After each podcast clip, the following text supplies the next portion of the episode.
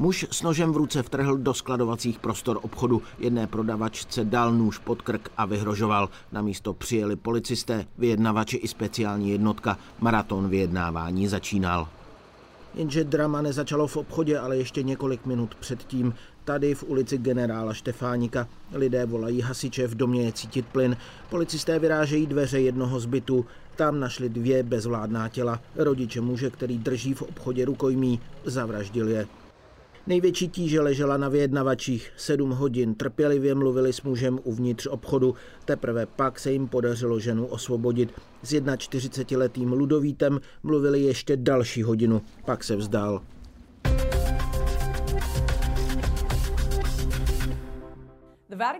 Vatikán svým zaměstnancům řekl, že pokud nebudou očkování proti COVID-19, riskují tím ztrátu zaměstnání. Dekret guvernéra vatikánského městského státu kardinála Giuseppeho Batella označuje očkování za odpovědné rozhodnutí a říká, že ti zaměstnanci, kteří ho odmítli bez oprávněného zdravotního důvodu, buď mohou být převedeni jinam, anebo Vatikán může ukončit jejich smlouvy.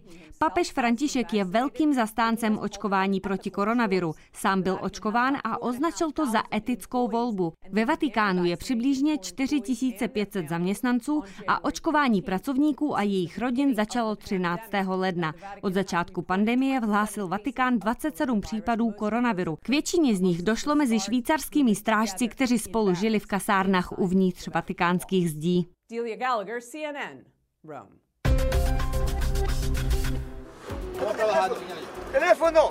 Přepadení v přímém přenosu. Toto je záznam živého vstupu sportovního reportéra v Ekvádoru. Ke štábu přiběhl útočník, zamířil zbraní a vyžádal si mobilní telefon produkčního štábu. Vše zaznamenala kamera. Útočník unikl na motorce.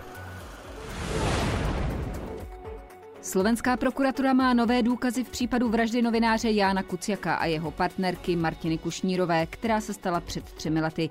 Napsal to slovenský list SME. Důkazy se prý týkají kromě jiného komunikace a pohybu hlavních obžalovaných, podnikatele Mariana Kočnera a jeho společnice Aleny Žužové.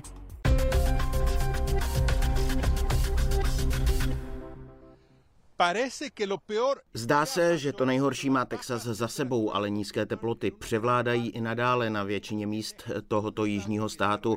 A to do takové míry, že po výpadku elektřiny teď lidé bojují s nedostatkem pitné vody kvůli popraskanému potrubí. Úřady varují před nadcházejícími 48 hodinami, kdyby teploty měly klesnout ještě více pod bod mrazu a to by mělo způsobit další problémy. Varování platí také pro sousední státy Louisianu a Mississippi. Kvůli mrazivému počasí jsou zrušené lety z Memphisu, odkud byly distribuované vakcíny. Massachusetts dříve přislíbil pomoc Národní gardy, která by vakcíny vyzvedla a zaručila jejich distribuci. Teď se ale stát nachází v rizikové oblasti, protože mrazivé počasí se stáčí směrem k němu na východ a sníh začíná být vidět i ve Washingtonu, New Yorku a New Jersey. Vlna mrazivého počasí, která začala minulý víkend, bude pokračovat i tento. Poté meteorologové předpovídají oteplení.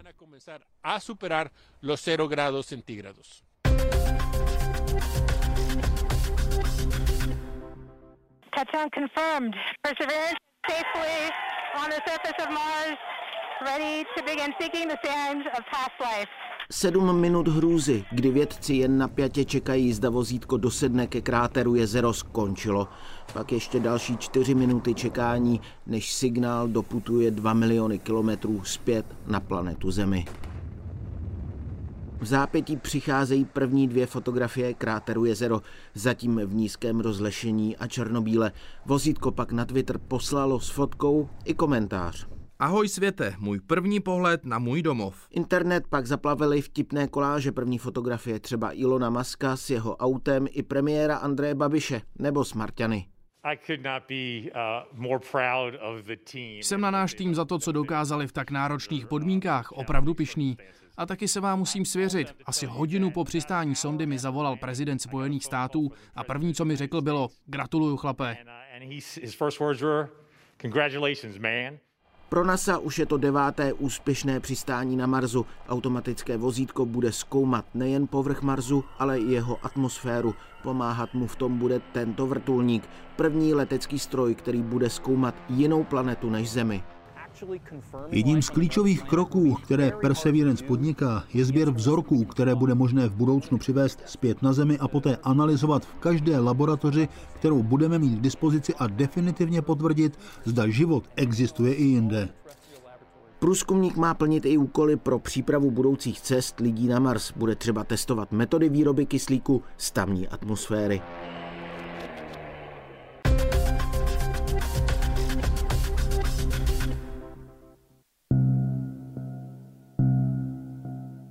Takhle zní podle italských hudebníků Filipa a Federika odrůda italského červeného vína s názvem Barolo. Tito zvukoví inženýři z oblasti Piemont, kde se Barolo vyrábí, se rozhodli zapojit do ochutnávky vína další ze smyslů – sluch.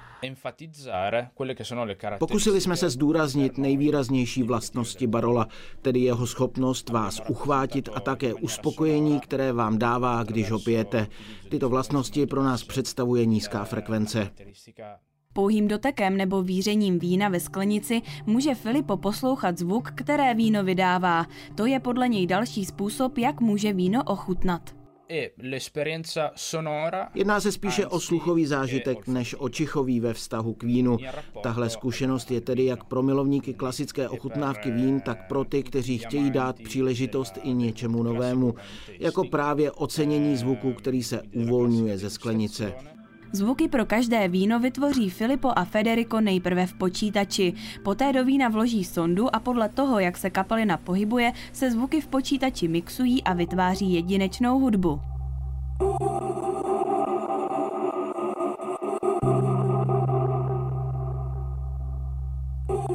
Zvuk každého vína se tak může měnit v závislosti na tom, kdo na sklenice hraje.